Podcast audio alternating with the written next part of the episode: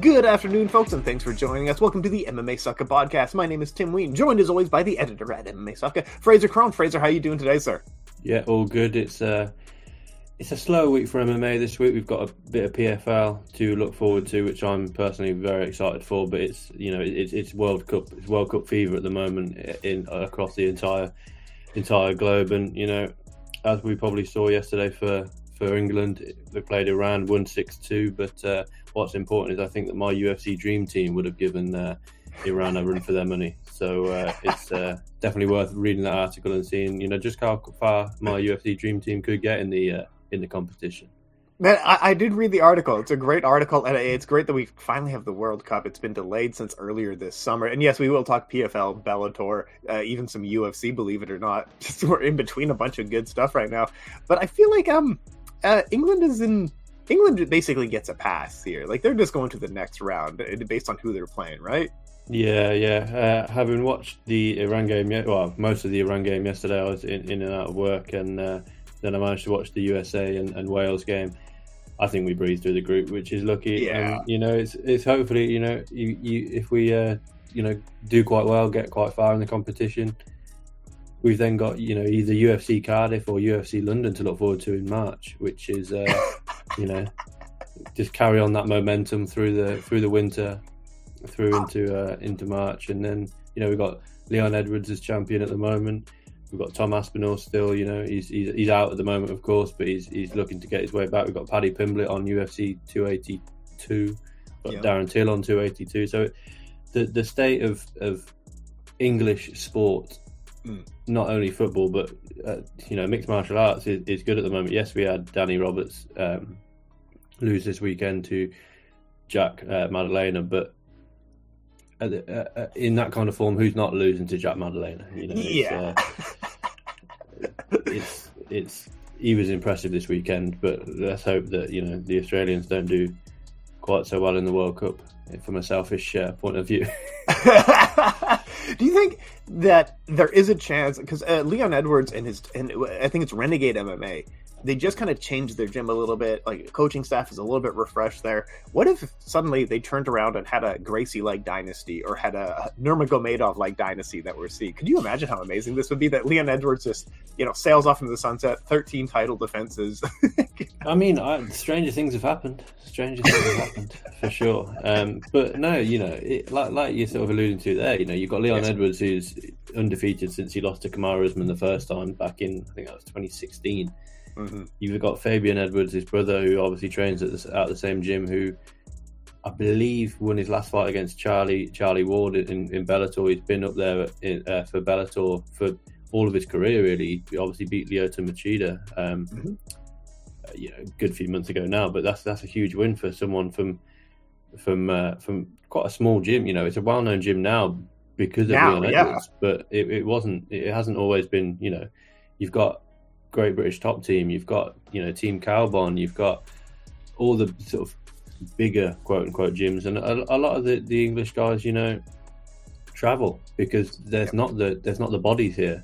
Yep. You've got Arnold Allen that's that's gone up to um, gone up to Birmingham to, to train at, at Renegade, and, and, I mean look at what that's done for his career. Yes, obviously his last fight didn't quite go to plan, where he, he uh, beat Calvin Kattar, but it was you know the injury. But at the end of the day, he was winning that. He won that first round. He looked sharp in that first round. Yeah. Team Renegade's quite good. Jai Herbert's looking like refreshed. Herbert, yeah, exactly. Yeah, like he turned around and it was a completely different fighter in his last fight. Like it, this might actually end up being one of the powerhouse gyms because we always said traditionally we always said unfortunately for MMA, like you do need to be stateside for the best training in the world, and that's largely still true you know, relatively, but it would be really nice if the UK could get a really world class gym that has replicable, replicable, um, uh, you know, fighters. Even in Canada, uh, the one good gym that they have, uh, uh, TriStar, really, it, it's it's just one guy. We're not repeating the results over and over again. Yeah, exactly. And you know, I think sometimes gyms, I don't say fail, but they they they suffer from having that one guy or one girl that that gets through the net, as it were. Yeah. We've got, you know, hundreds of examples. GSP at TriStar, like you say, he was, I think, the the, the, the exception from that gym. Yes, you've got Rory MacDonald. Yes, you've got other other fighters that train out of um, TriStar, but Yeah. you know GSP is the name out of that gym. You've got Team Kaobon with Darren Till, the name out of that gym. You've got Yeah. I can't remember. I know it's uh, Ed, Edmund. Uh, is it Glendale Fight Club with Ronda Rousey? Yeah, I think it, yeah, Glendale. Yeah. I mean, yeah. Doesn't count. It did barely barely count. You know. Uh, what about that you- one Irish gym with that one Irish fighter? I don't. You know. Gunnar Nelson trained out of Yeah, that's right. Right. no, exactly. But you know, the the the, the fact the point remains is is that you you have these gyms, you know, that produce staffed ATT, aka mm. Yes. you know Roufusport. These gyms that are just producing world class talent after world class talent after world class talent after world class talent, and then you've Yes. got these gyms that seemingly focus and surround one person, one Yeah. fighter that they put all their sort of trust and faith in, which is, you know, is if that's what you want to do, that's what you want to do. Edmen Shahbazyan was obviously looking good coming out of Glendale Fight Club and then just fell off a cliff almost. And I think he returns at 282. Um, so it, it's for, for Leon, I think he's got the right people around him that are Yes. willing to sort of almost give up their time and give up their potential and their ability to to make Leon the best that he can be. And I mean, at the moment, he's the best one at 170 in the world. Yeah, Oh, it's an it's incredible what he's done, and I actually think he hangs on to the title in a in a rematch. And I hope that gym keeps going. City Kickboxing, that's another one where it's Yeah. not doesn't seem like one guy. It just seems like that that's a suddenly a good gym uh, coming out from there. Uh, yeah, I mean the gym's also go in phases. Like if this was a few years ago, we would be talking about um, Chute Boxe. And now Yeah. we really no, we don't, don't really talk about Chute Boxe at all. It just it, it's weird that it goes in trends. So in ten years, we're either talking about the the amazing Renegade MMA or like what was that name of the gym? yeah, exactly. And I think you know it's the, the it's still the fact that English fighters still do travel. I've seen a lot of English fighters go over to Thailand lately. You know, we'll go on to talk about Brendan Loughnane later, but he is he tra- he goes and lives in Dubai, lives in Thai, uh, sorry in Thailand, trains in Dubai now and again, ahead of obviously the PFL this weekend. Darren Till, we saw that crazy picture that. I mean, if you would have told me this time last year that we'll see a picture of Darren Till in Thailand training with, With Marvin Mark Hunt. And Marvin Mark- Vettori. Yeah. what is I this? mean, and then you know he's gone over to All Star in Sweden to train with um with with Hamzat and you know the the Smash Bros and all this. It's it's UK. I think that the the UK, you know, our arguably, well, I say arguably, on paper, our most successful fighter, Michael Bisping. Yeah. He had to he had to go stateside. He he obviously trained Yes. almost for as long as he could in in the UK, and then had to go and train with Jason Parillo at the uh whatever his gym's called, Jason Parillo's RVC. I actually don't know the name. But you know, yeah. but you know, Oh, he, he had to go stateside to to really take his career to that next level. And look, his last three fights, yes, the Calvin Gastelum one is what it is, but his last three fights were all title fights. Yeah. he's clearly improved. You know, yes, he got the opportunity on short notice, but he grabbed that opportunity with both hands. Yeah. Then he beat Dan Henderson back at home.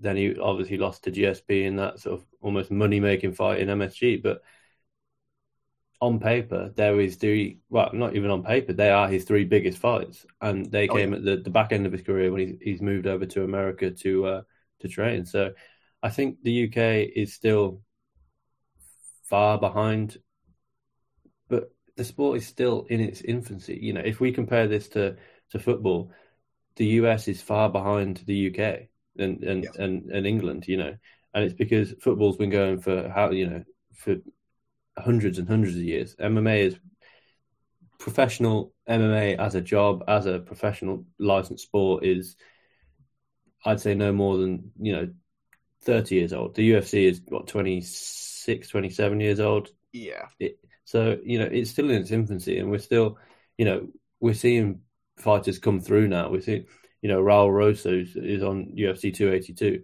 He's 17 years old. Yeah. People are beginning to train MMA, Yep. not boxing. Or you know, or I can maybe make a bit of money in MMA. Holly Holm, you know. Mm-hmm.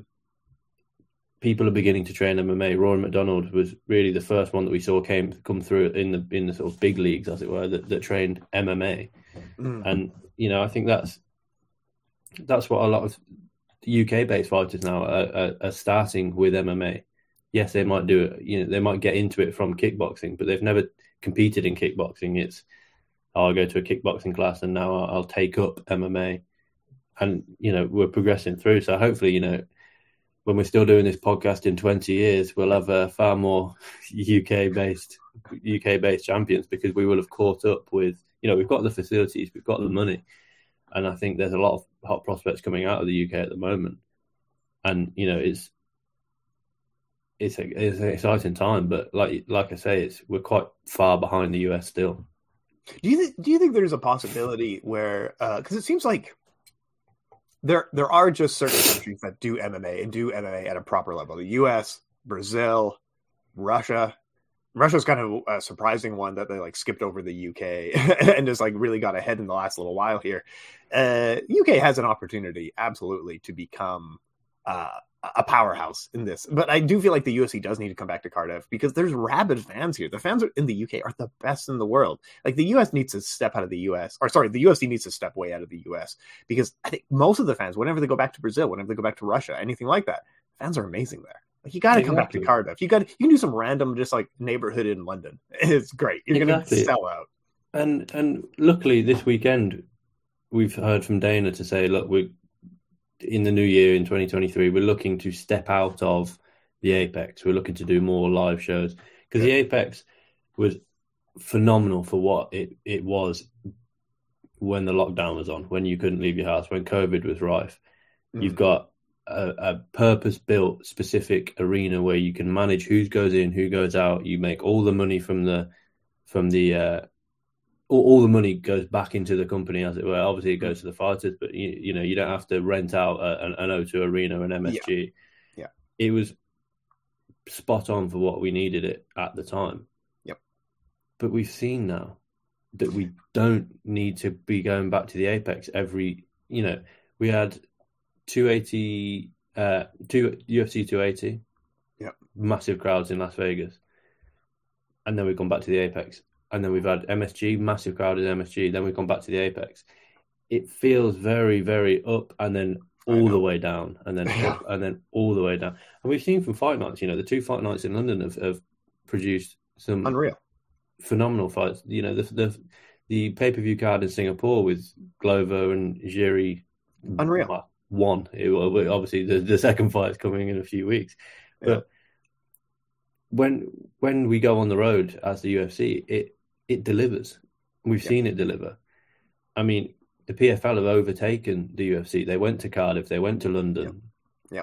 they're, they're at, on the road. You know, they're they're at MSG this weekend. They're, they're doing their shows in front of crowds, and it's you know, like like I say, luckily this weekend, this week, Dana said, "Look, we're we're we're progressing out of the apex again, and and that's what we need. And and you know, it's an exciting time because there's nothing like UFC MMA with fans.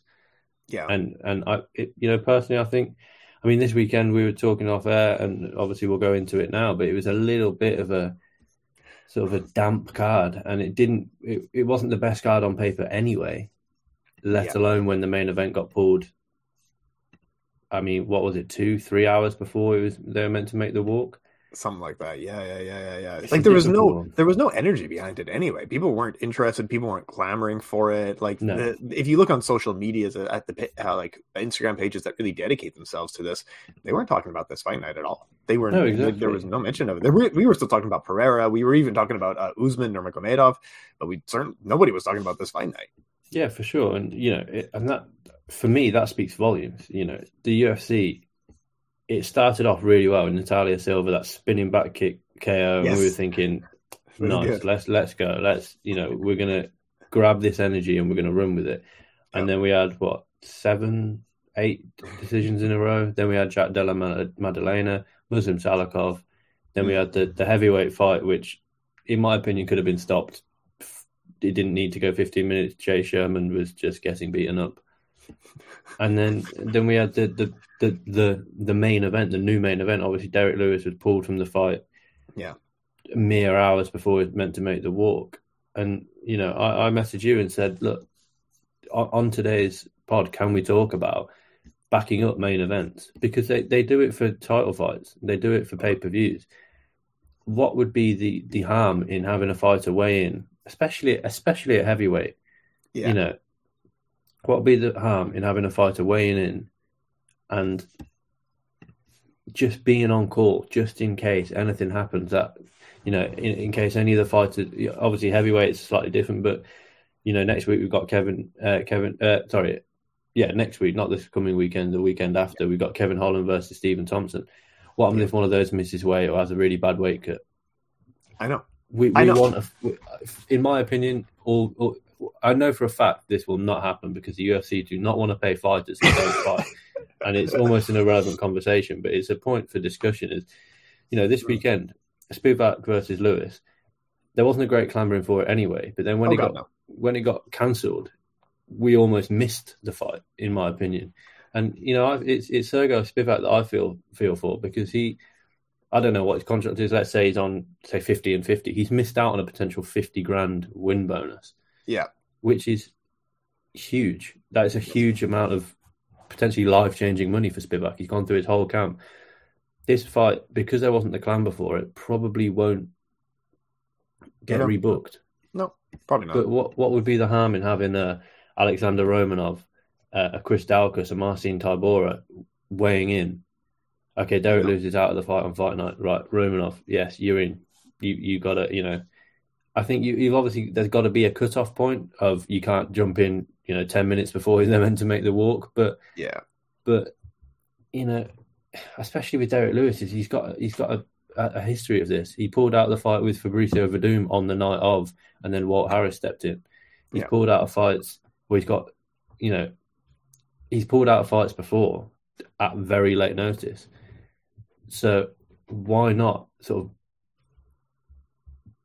back up the main event in this situation? And you know, perhaps the backup fighter doesn't get paid is is is show money. Perhaps they get paid, you know, if, if obviously if you show you get paid your show money uh, plus ten grand for stepping in on late notice. But if you don't, if you're not needed, you know, maybe we pay you twenty percent. All you've done is is is is weigh in, and I know that's a tough bit of the sport, but all you know, you haven't had to fight. You've gone through a training camp. It, it is what it is, but you Yeah. miss you you you limit or or eradicate the the cancellation of a main event because let's let's be honest, it was it, I thought it was a good fight, but Kennedy and Juku. nailed it. I Yeah. I would I would butcher it, but yeah, Kennedy versus Cutelaba. I'll call him Kennedy Yes. for for his own uh, for for my own for my own sake. But yeah, is not a main event fight. It was a Oh, yeah. really good fight. I thought it was really good. I thought the finish was phenomenal after losing the first round. He's come back. He's landed that knee as Cutelaba's changed levels. Mm. That's not a main event fight No. at all. Coming off the back of one of the better fights of the year, or fight cards of the year. Sorry, when you've had two two title fights and a, and a fight of the year contender, and then you've got this as the main event. Now, no disrespect to these guys, but they they know that they're not main event fighters. Hence why they were the co-main event. Yes. It's a dicey co-main event. It's a I'm dicey honest. co-main. You know, if I'm honest, but you know, Well, I, I completely agree with you. Of like, it seems so basic and so simple. It's something that we've been talking about for years and years. Of like, I don't know how the UFC they they learned it so slow of to have a backup way in, and even if they had another fight on the card of like, okay, so this guy, you know, another middleweight is fighting. If this middleweight title fight drops out, we have the middleweight backup because he's fighting on the card. That's fine. That's not a big deal. I do really like what they did at UFC 280.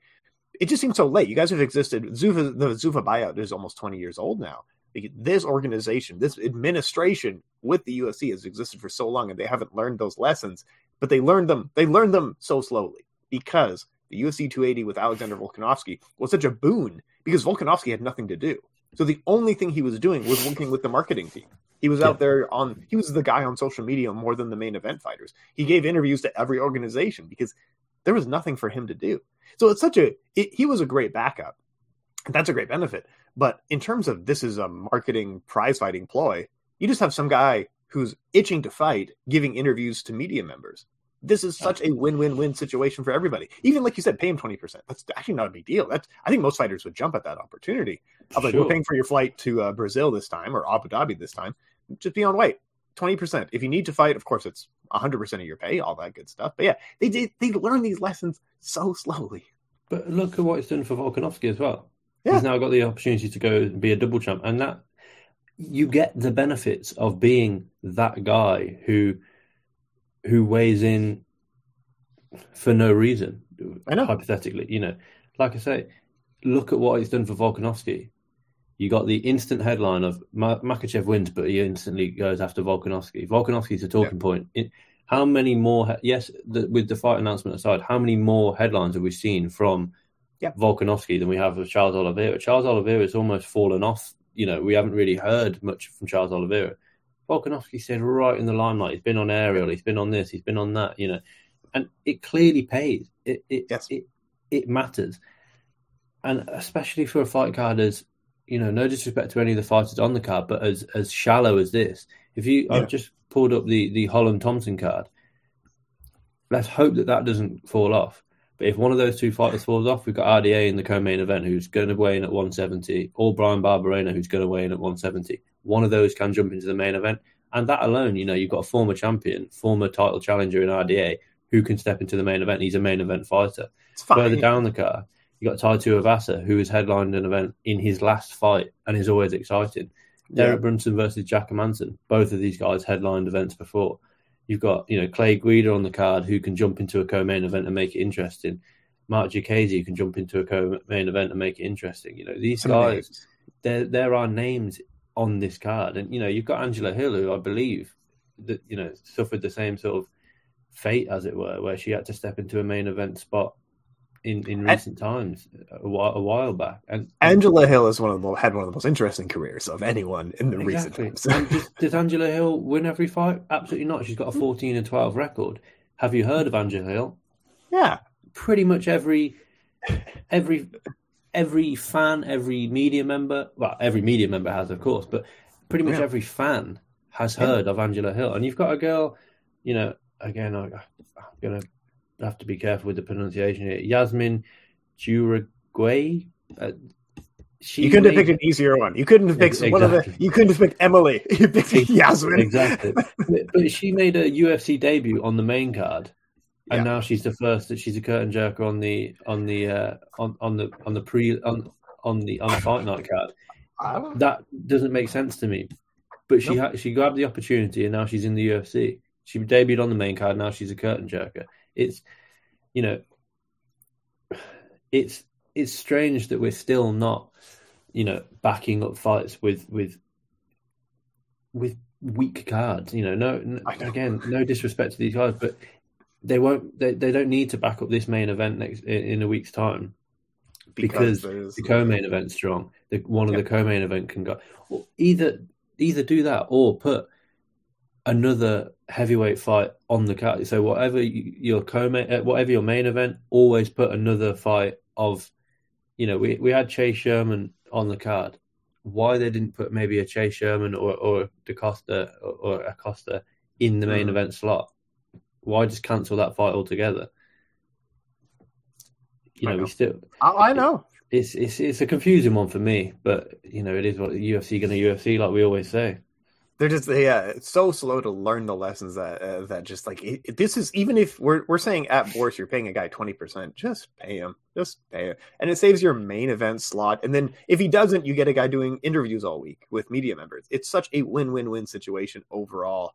It's just such an easy thing. Like you said, put another same weight on it. I don't get it. I don't know. Anyway, this weekend we had uh, Bellator 288, and this is one thing I want to talk about the the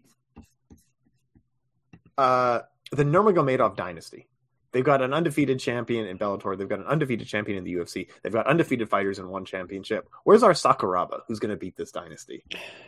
Can there be one? Is it is there a style out there that can actually counter this top position uh, destruction? This this like lifetime of wrestling. That can, is there someone who can beat this? Not someone. Is there a style that can beat this? The style is the style that they use, Yeah, and yeah. And, gotta. and they they're the only guys that can do it that effectively. You know, this how do you beat a, a, a Khabib? You put an Islam Makhachev in there with him, who can defend takedowns and is willing to go to the ground. How do you defeat a Makhachev? With a Khabib. How do you meet an Nurmagomedov? With a Khabib style fighter. You know, Patricky Pitbull is no slouch on the ground. And he was battered. I think there was yeah. a 10 8 in there. He was. It wasn't close. Yeah, there was there was he was never winning that fight after the first two rounds. After the first three rounds, it was clear that you know it could have it could have been stopped. He was never getting back into that fight. And yes, you know, Patricky Pitbull isn't the he's not the be all and end all. He's not the, the he's not even the best brother in that. You know, he he lost no. to you know he's lost two of his last. Well, heading into it, he lost two of his last three, and his, his only win came against Peter Queally, who again himself isn't top of the top of the tree. But I don't think you can take you know Usman Nurmagomedov can only beat what's in front of him, and Patricky Pitbull was in front of him, and he dominated him. You know, he yeah. finished his, it, it, the three prior to this. He all finished. He finished all of them by um, stoppage. This one, he probably could. It could probably could have been stopped, but he just dominated that fight, and it was surprising to me how you know I picked him going in, of course, but um, surprising yeah. how dominant he was. He, yeah, Oh, amazing! But, it, it, was yeah, flawless. Go ahead. No, no, I just I just wanted to echo your point. Who who no one in Bellator beats no. him, and you know does that say more about Bellator? You know, AJ McKee is probably going to be next in line. He didn't look good in his, his lightweight debut. You know, he beat um, he beat Spike Carlyle by decision. Yeah, he's got a dangerous guard, but you need more yeah. than a dangerous guard to beat these guys. And you know, I don't see anyone beating him. And is it is it time that we spoke about Nurmagomedov coming over? But he, he won't ever come over to the UFC because why would he? You know, no, he's not going to challenge for a UFC title unless he moves up in weight because Islam Makhachev, his teammate, is is is the king at at one seven uh, at one fifty five. Sorry, so it's it's difficult. But what I also think is interesting about this entire card, you know, we had Nemkov dominate Corey Anderson as well. That, Man, that was surprising. But, but, well, this is what we expected from their first fight. Uh, we thought exactly. it would look like this. Yeah, exactly. And you know, almost almost stopped him, almost knocked him out in that in that the very end of the uh, was it the first round or the second round with that spinning wheel kick. It's just crazy. But this weekend, the UFC, by possibly not backing up their main event, have really let themselves down because Bellator, yes, all the headlines Bellator, they they they captured it, and they they just, for want of a better word, they dominated the UFC in the in, news cycle. They beat in, them in the news cycle. Exactly. You know, we've got the the two sort of main talking points: the Nurmagomedov and, and Nemkov. But then they've they've backed that up with the fight announcement of Nemkov versus Yoel Romero in uh, you know sometime next year. I can't quite remember when they, they, announced it for. And then they've backed that up with Fedor's retirement fight.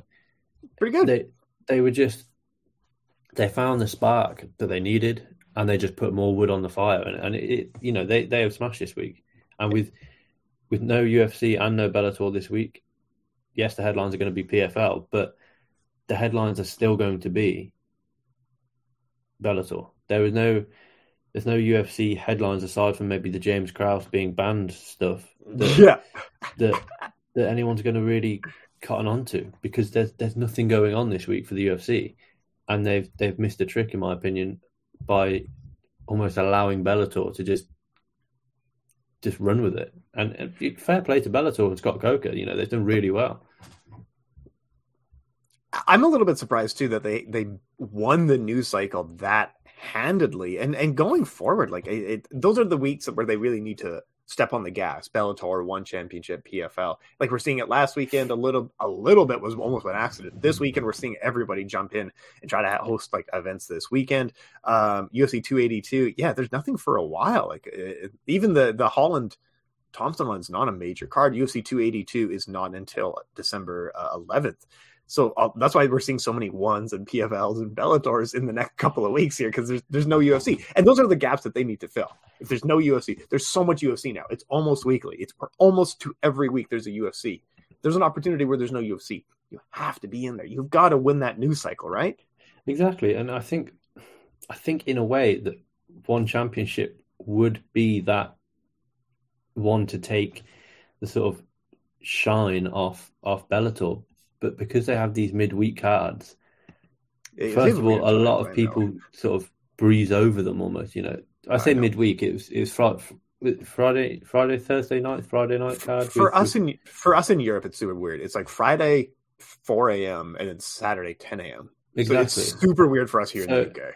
Exactly, and it's it's you know they had huge names on on the the, the Yes, Thursday Friday card. You know, you had Rodtang, Christian Lee. That comeback was phenomenal. You know, Yeah. absolute quality. Uh, Cosmo Alexander, who people have Yes. heard of, Jonathan Haggerty from a UK perspective, Danielle Kelly, who Yeah. you know that was easy for Danielle Kelly. You can watch if you've missed it, just go on Twitter, search her name because it lasts all of like two minutes. a minute and a like half, that. two minutes, and she just dominates the girl she was fighting. And she she shouldn't she shouldn't on paper she shouldn't dominate.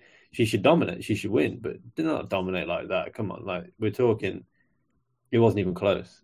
Her, her opponent was a combat sambo like Exactly. multi-time champion. Like it's it's a good one. Also for hardcores, Bibiano Fernandes was fighting on the card. Maybe every time I see his course, name, yeah. I'm like, "Man, the dream champion is still fighting. Bibiano Fernandes is out here still, Exactly. 42 years old. Oh man, he does need to retire. However, good for him.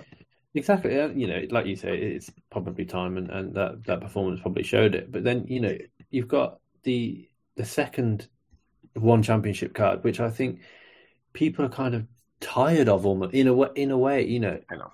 spread them out a little bit. We had Yes. this this fight had Yushin Okami on it. I Yushin know, I know, fought I on know. this card. Yeah, Shinya Aoki fought on this card. I know. And Shinya Aoki got murdered. He had no like Shinya Aoki shouldn't be fighting strikers anymore. This is this is No. I Shinya Aoki hasn't been in his prime since like he got beat up by Gilbert Melendez and Bellator. Like it's been more than ten years since he was a notable, really good fighter. It has been way too long since since he was worth talking about. And I just feel bad to see him get pummeled like this. And it's like Sakuraba. Most of his career he was bad. There was more length of time that he was bad than he was actually good. But I don't like seeing his brain get hit this much.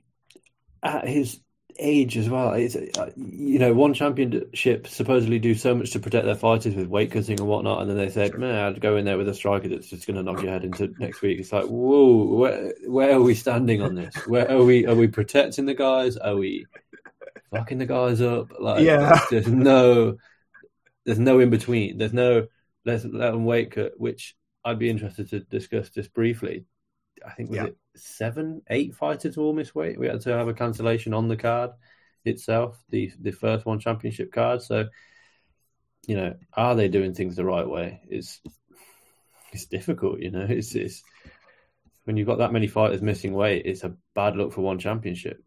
Or missing Well, the, the hydration. It, was it hydration? I, I get a little bit Yeah. confused with one because they weigh in constantly, don't they? They're weighing in every so often before the fight. Yeah, it was John Wayne Parr who was the one who really peeled back the curtain of how he was not complaining because he's a really happy person, just like that's his natural self. But John Wayne Parr did an Instagram post where he was talking about of like, so I missed, oh man, I forget too, but yeah, he missed hydration. So he's like, Hmm. so I need to go drink a cup of water, which is going to put weight on. So I need to lose that water that I just put on, but I still need to hold enough water that I can make hydration. So I think I, there's a couple things here what they want to do is make sure that you're not dehydrated when you make weight because they want your safety to be paramount. Because in 2015, I think they had a person pass away due to cutting too much weight, it, and, and that can happen. That that's a really serious thing in MMA that we don't ever talk about. Is that weight cutting is deadly. Actually, we talk about it all the time. Yeah. Everybody knows this. This is uh, weekly. However, we, we did- talk about it, but the, the big wigs and the executive just, ah, well, it's a part of the sport. But- they waited until someone died before they did anything about it. However, so the idea is that you are not dehydrated, so we're going to do a quick blood test to make sure you have enough water. At the same time, you're making weight, and you have to make both. And people miss all the time. Rodtang misses all the time. Jonathan Haggerty has basically never made both at the same time. Um, they've had canceled fights just this past week due to this happening all the time. Uh, it's very, I think philosophically, it makes a lot of sense. In execution, it's really, really hard to do because, again, if you miss one, you have to go either cut more water or you have to drink more water, putting on more weight. It's just like, you know, it's just it's, it's very a hard to double-edged find that sword, isn't it? it It's Yeah. you're, you're you're hydrated for the ten minutes that you need to pass the hydration test, and then suddenly you're you're trying to get that water that you just got off. But I, for me, I think that a safer way to do it would just be to have people constantly weigh in. So, you know, let's say a month out from the fight, the rule is that you have to be t- within ten, within I don't know, 10, 5 percent of your your fight weight. Yeah. So you gradually bring it down and bring it down and bring it down through dieting, rather than, yep. you know, you get to, let's say a one seventy uh, pound fighter, you, rather you get to 190 on fight week, uh, mm. the week before fight week, you cut to 180, and then you just absolutely deplete yourself. It's yeah. not safe. We know it's not safe. We've seen it not be safe. We've seen people miss weight. We've seen people barely make weight, and then yeah. it affect their their performance.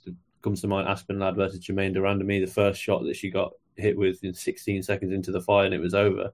You can't tell me that's not because she she, you know, I don't want to get out of bed when I feel a bit rough. These people have got to go and fight in a cage for up to 25 minutes. You know, it's it's dangerous. It, for want of a better word, it's dangerous. And you know, we thought that one championship were maybe doing it the the, the right way by forcing yeah. their, their fighters to, you know, you have to be hydrated or or you'll fail the test. But I didn't know that, you know, it wasn't as sort of strict as they make out. Obviously, you've alluded to it there with Jonathan Haggerty missing, essentially never making both weights, but it's either have it or don't. You I mean? Either have Jonathan Haggerty making the hydration test, then making the weight. If he fails one, give him you know an hour, two hours to to make the make the weight. If not, cut him from the event. You know, it, it's and then you you'll start seeing people make weight safely and a lot more often. If we if you say we're going to cut you from, we're going to take you off this event, you're going to lose your money because you haven't yeah. stuck to your contract. People are not going to miss weight as often yeah. because there's at the moment there's no sanctions.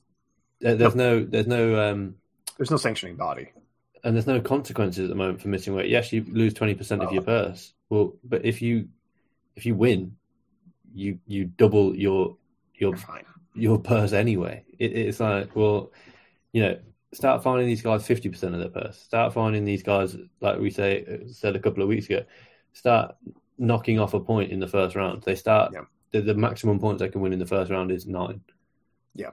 And so, you know, even if they absolutely dominate the first round, or, or even if they win the first round convincingly, clearly, still only a 9 9. So you are equal going into the second round.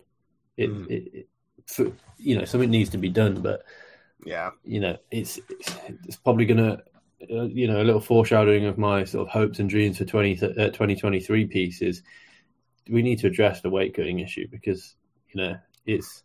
I mean, you can't tell me that Derrick Lewis, who cuts to heavyweight, wasn't affected. You know, yes, he, he had a medical issue. It's still yet to come out. I think what that medical issue was specifically, but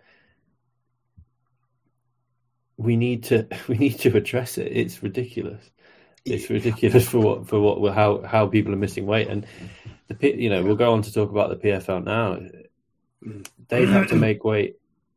You know, eh, pretty much you know the top four fighters on this card: Kayla Harrison, Larissa Pacheco, Brendan Loughnane, and Bubba Jenkins, all had to make weight on the twentieth of on the nineteenth of August, as as did Dakota Ditcheva, who who obviously also fought on that that card. Mm-hmm that's not a long time ago to have cut weight, put the weight back on, fought, gone back into training camp, cut the weight again. You know, it's these guys are doing it properly because they're keeping their weight low or or close to what they need to be.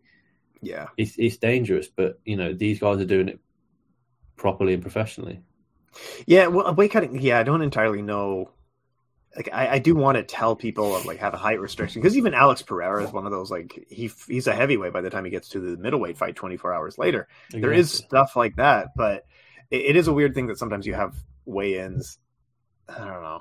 With wrestling, they used to have same day weigh-ins. So if you had a three day wrestling tournament, you had to be on weight all three days. And Frank Trigg was like, "Yeah, you're dead by the end. Like you, you don't even have strength left if you have to make weight three days in a row."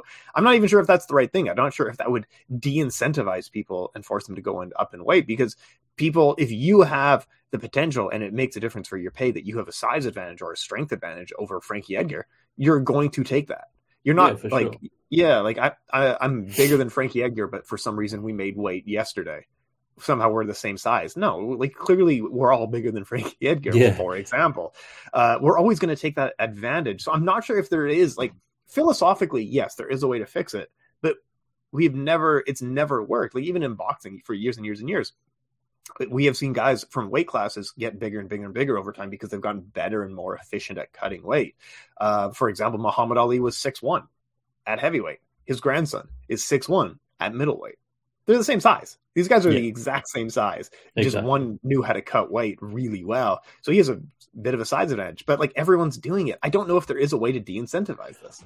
The, the only the only way I think it could come in is rehydration clauses in Yeah. the contracts. So, like we saw with Darren Till when he fought in Liverpool, he missed weight when he fought Stephen Thompson, but he couldn't. That was a one seventy pound fight, I don't think he could weigh more than one one eighty Yeah, on on the day of the fight. That would force people to come down naturally in weight yeah, and then not put on too much weight. Maybe not ten pounds because that's not a lot at all. You know, that's maybe let's say fifty. You can't go more than fifteen pounds above the weight that you fight. You're fighting at. or a so percentage. Uh, yeah, yeah. So, so for Alex Pereira, I think we saw. He was almost two thirty or something. Like exactly that. two thirty, weighing in at one eighty five the day before. One eight, yeah. Well, it was a title fight, wasn't it? So one eighty five, Yeah. one eighty four. Yeah. Let's say that he can't weigh any more than two hundred pounds on the night, and it just it makes it a fair. And you could tell in that fight specifically, he was massive in comparison Yeah. to um, Israel Adesanya, who doesn't cut. I mean, he cut a bit more weight, but he doesn't cut a lot of weight to to make middleweight. And you know, we've got weight classes for a reason. We saw Israel Adesanya versus Jan Blachowicz. It was a size issue on the ground that Jan Yeah. Blachowicz was just able to dominate Israel Adesanya. Let's stop this from happening because it's it, it's more than anything. It's just unfair. It's Yeah. just. you know I mean, it's it's who can cut the most weight. Who, which of the biggest guys can cut the most weight, and it's you know and get away with it, and then you know put on that weight within 24 hours because it's 24 to 36 hours that they're fighting after the fact. It just doesn't make sense to me. Oh, I know. And one champion, again, like philosophically, I love what they're doing. The hydration is the right idea. They had their weigh-ins 36 hours before the fight. 30, 36 hours? I have a day and a half to go eat Chinese food and burgers, and I'm back in. What are we talking about here? So philosophically, yes, we should be doing a lot more things, and there's a lot more to be done. And even with um USADA, like people are USADA's at your house all the time. They're always visiting fighters. Could you guys just do a quick way? Just weight check while you're there Yeah, and then we'll exactly. figure it out from there. But I, you know, I don't know if the UFC this maybe this is the bigger picture kind of thing because if the UFC does something, all the other leagues will start doing it as well. Maybe the UFC straight up just doesn't care because Yeah. this this is like it doesn't make any difference. Essentially, we're setting up a system where more main events are canceled. We're setting up a system where more guys don't make it to fight night. Why would we want this system, right? and it's setting up more issues than than than solutions, in my opinion. We wouldn't be talking about Aspen Ladd losing to Germaine de Randam- uh, Germaine de Randamie in 16 seconds if she hadn't had a savage weight cut. We Yeah. we wouldn't have those comparisons of oh my god, look how big Conor McGregor is now. If he hadn't Well. used to cut to 145, he's probably about 190 at the moment, if not Yeah. more. And he doesn't look unnatural at the weight. He looks big, but he doesn't look. You know, we're used to seeing him sk- skinny Yeah. with no no muscle, no fat. I- well, I think I almost what you're saying is like his featherweight run was BS because he had too much of a size advantage, and maybe you you could make that argument. Exactly, and not only was it that, you know, he he carried he's he's the rare sort of example of someone that carries their power when they cut weight, You know, he does. which He not really everybody does. You know, Frankie Edgar had pretty, Yeah. you know, he, he had knockout power at um at one fifty five. He had knockout power at one forty five. Didn't carry down to one thirty five. No. You know, he knocked Chad Mendes dead at 145, and then you know, yeah, he's been land. He's the past however many years he's been fighting at bantamweight, what year and a half, two years, he didn't quite carry down to to 135. And the same with TJ Dillashaw, his ability to take a shot when he cut all that weight down to 170, uh, one, gone. 170, 125, gone. Yeah.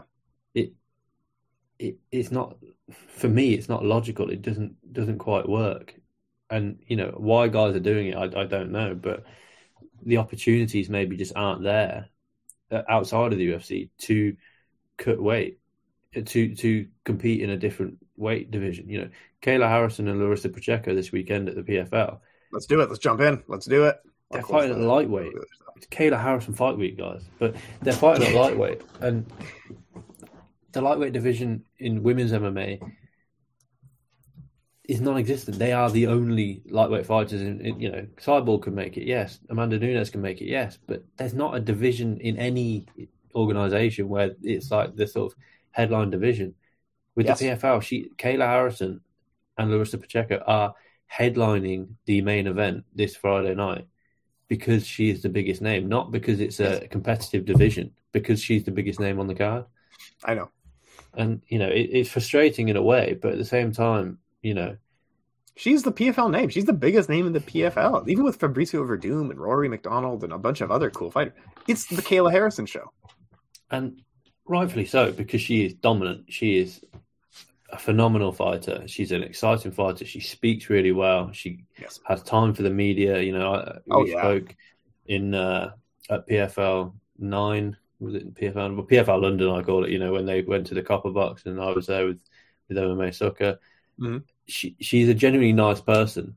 She's really good with the media, but sometimes you get guys and girls that are really good with the media who aren't great at fighting.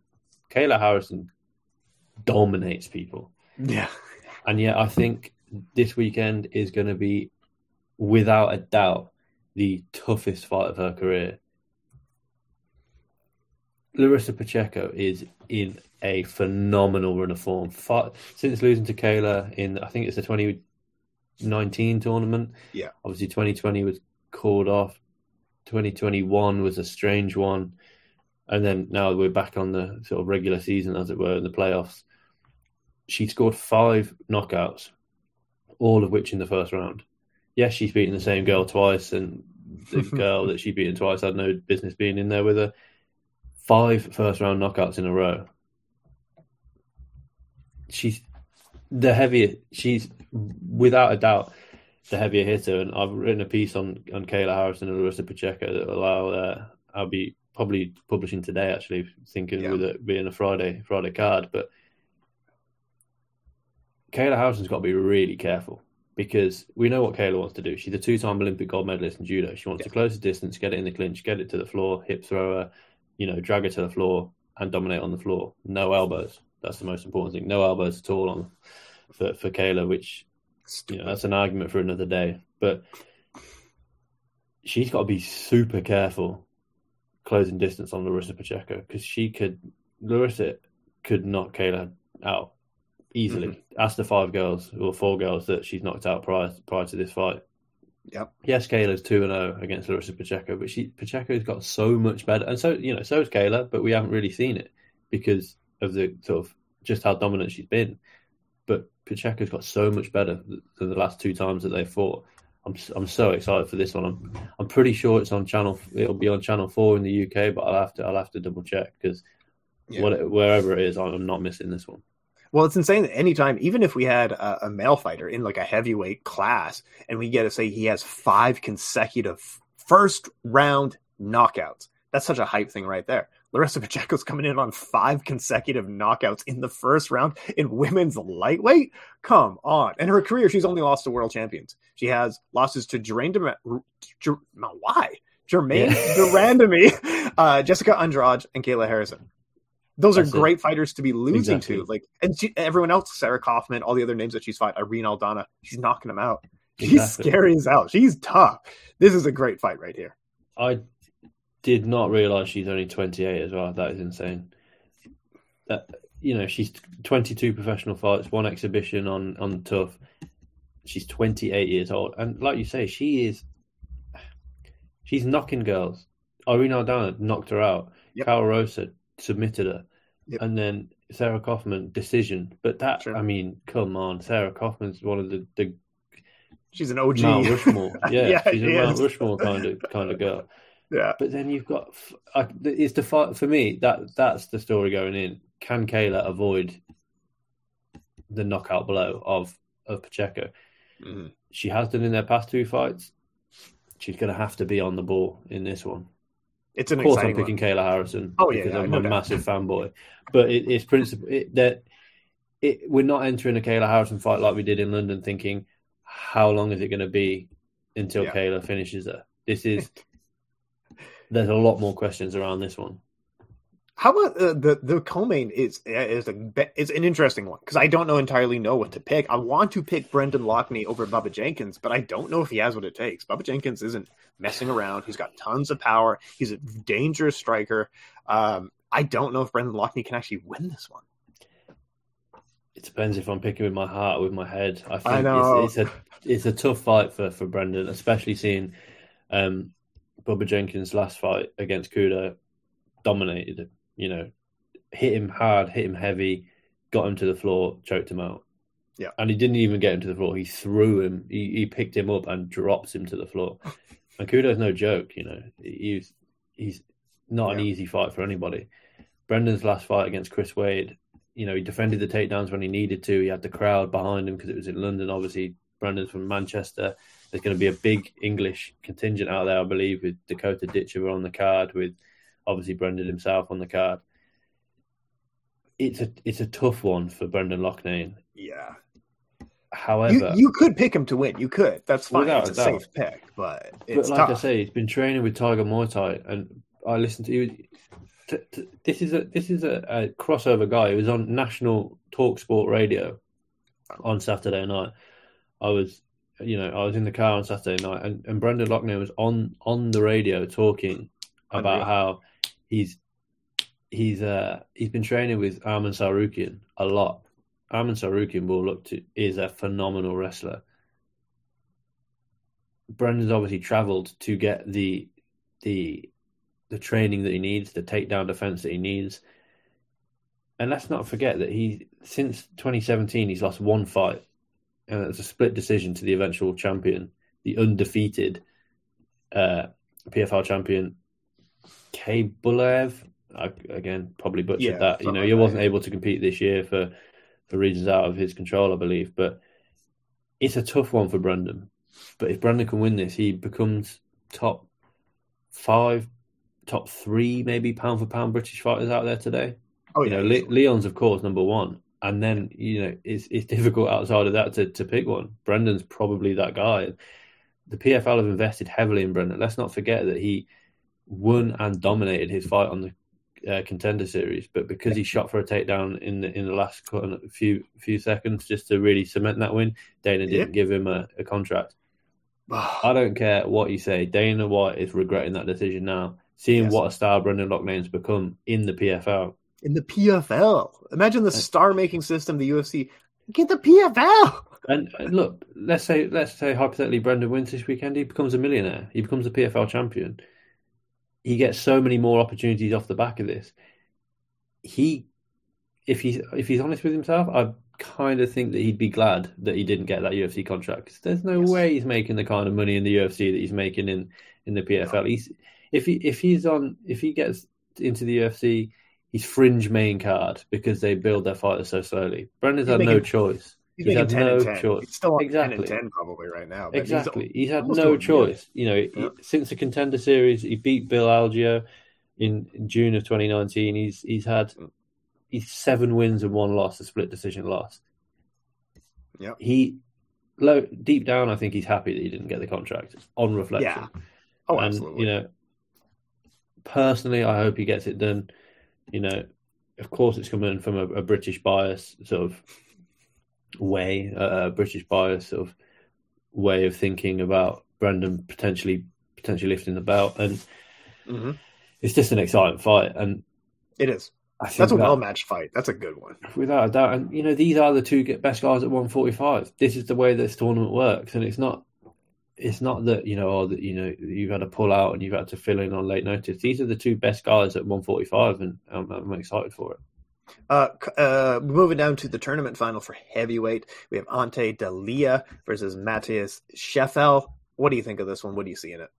I think that I think it's Delija all day. Scheffel obviously, I believe stepped Yeah. in on late notice last time out.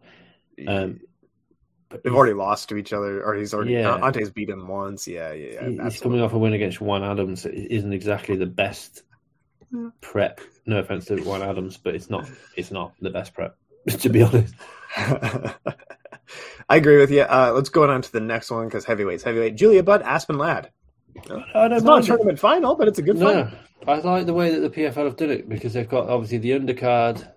They've then scattered a few few tournament finals. Then they've got this the, the non-tournament final, as it were. I believe this one was meant to be this fight taking up the sort of splitting up the tournament finals was meant to be Marlon Moraes versus Shane Burgos. Obviously, Shane Burgos had to pull out. Gutted about that.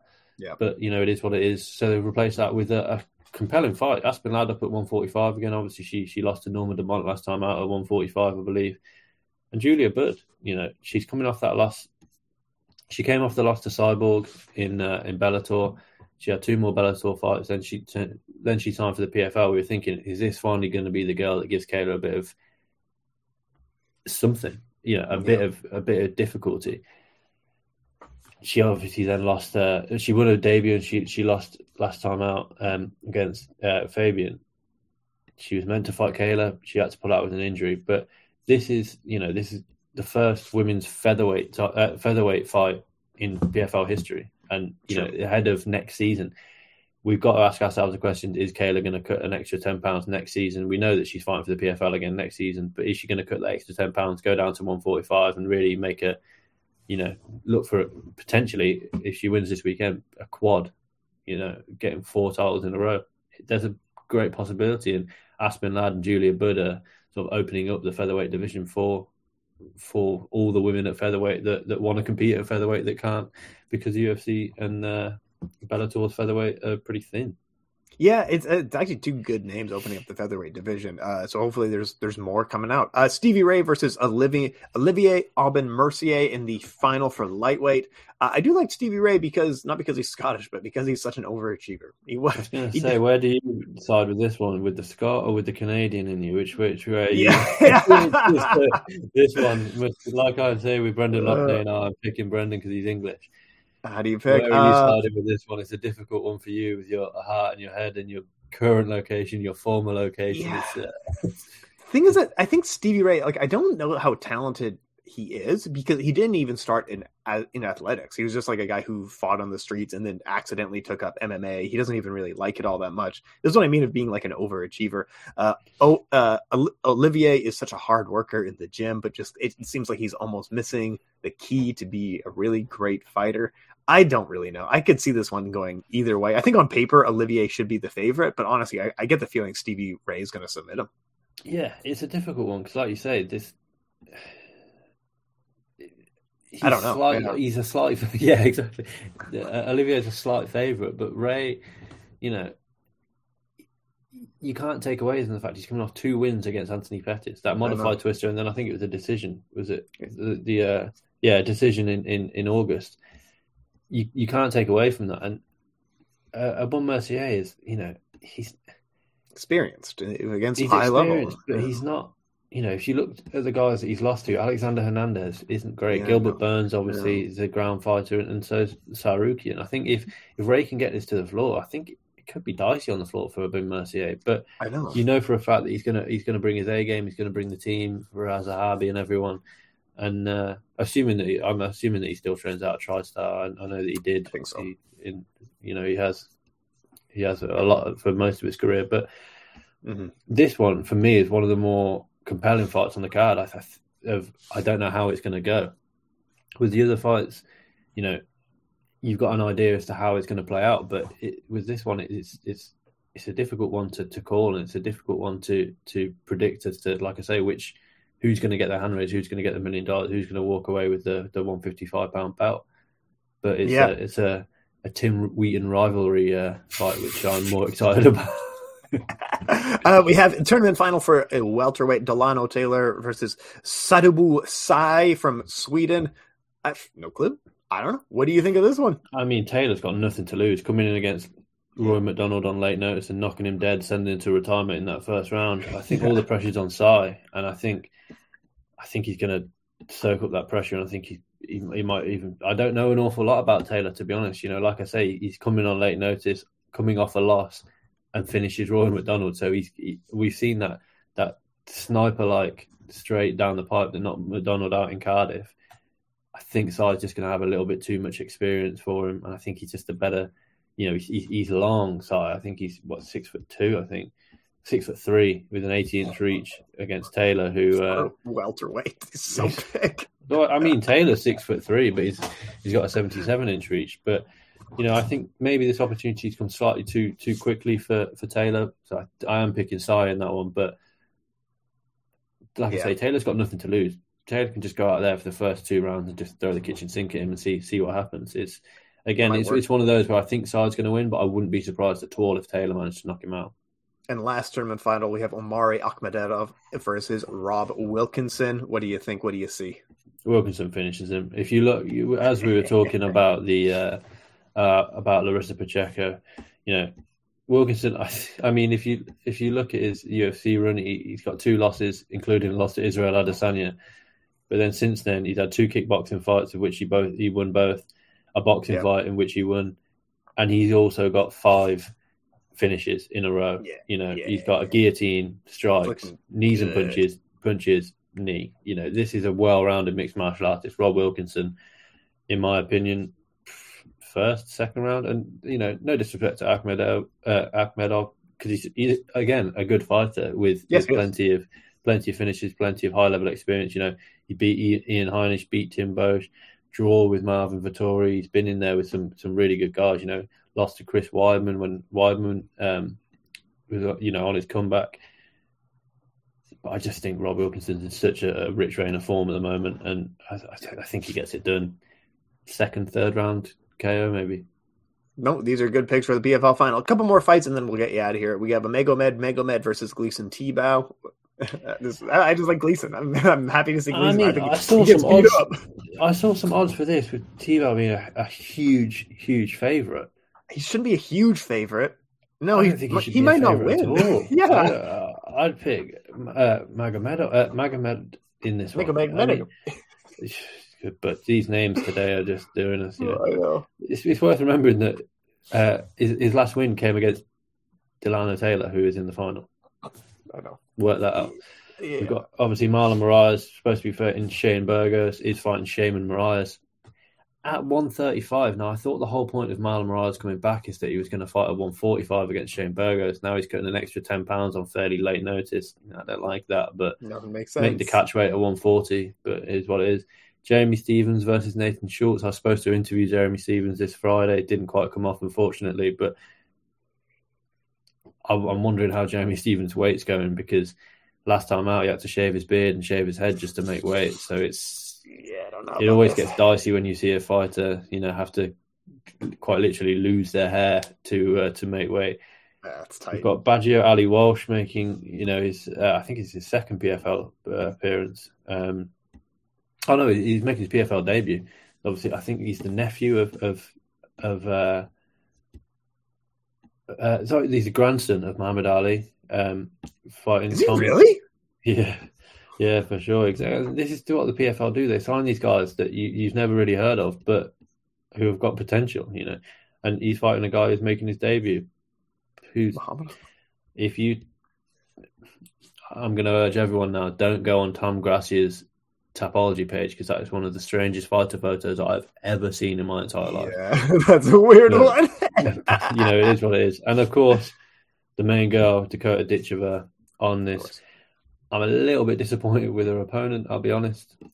Two and zero oh, hasn't fought. You know, Dakota beats her no problem here.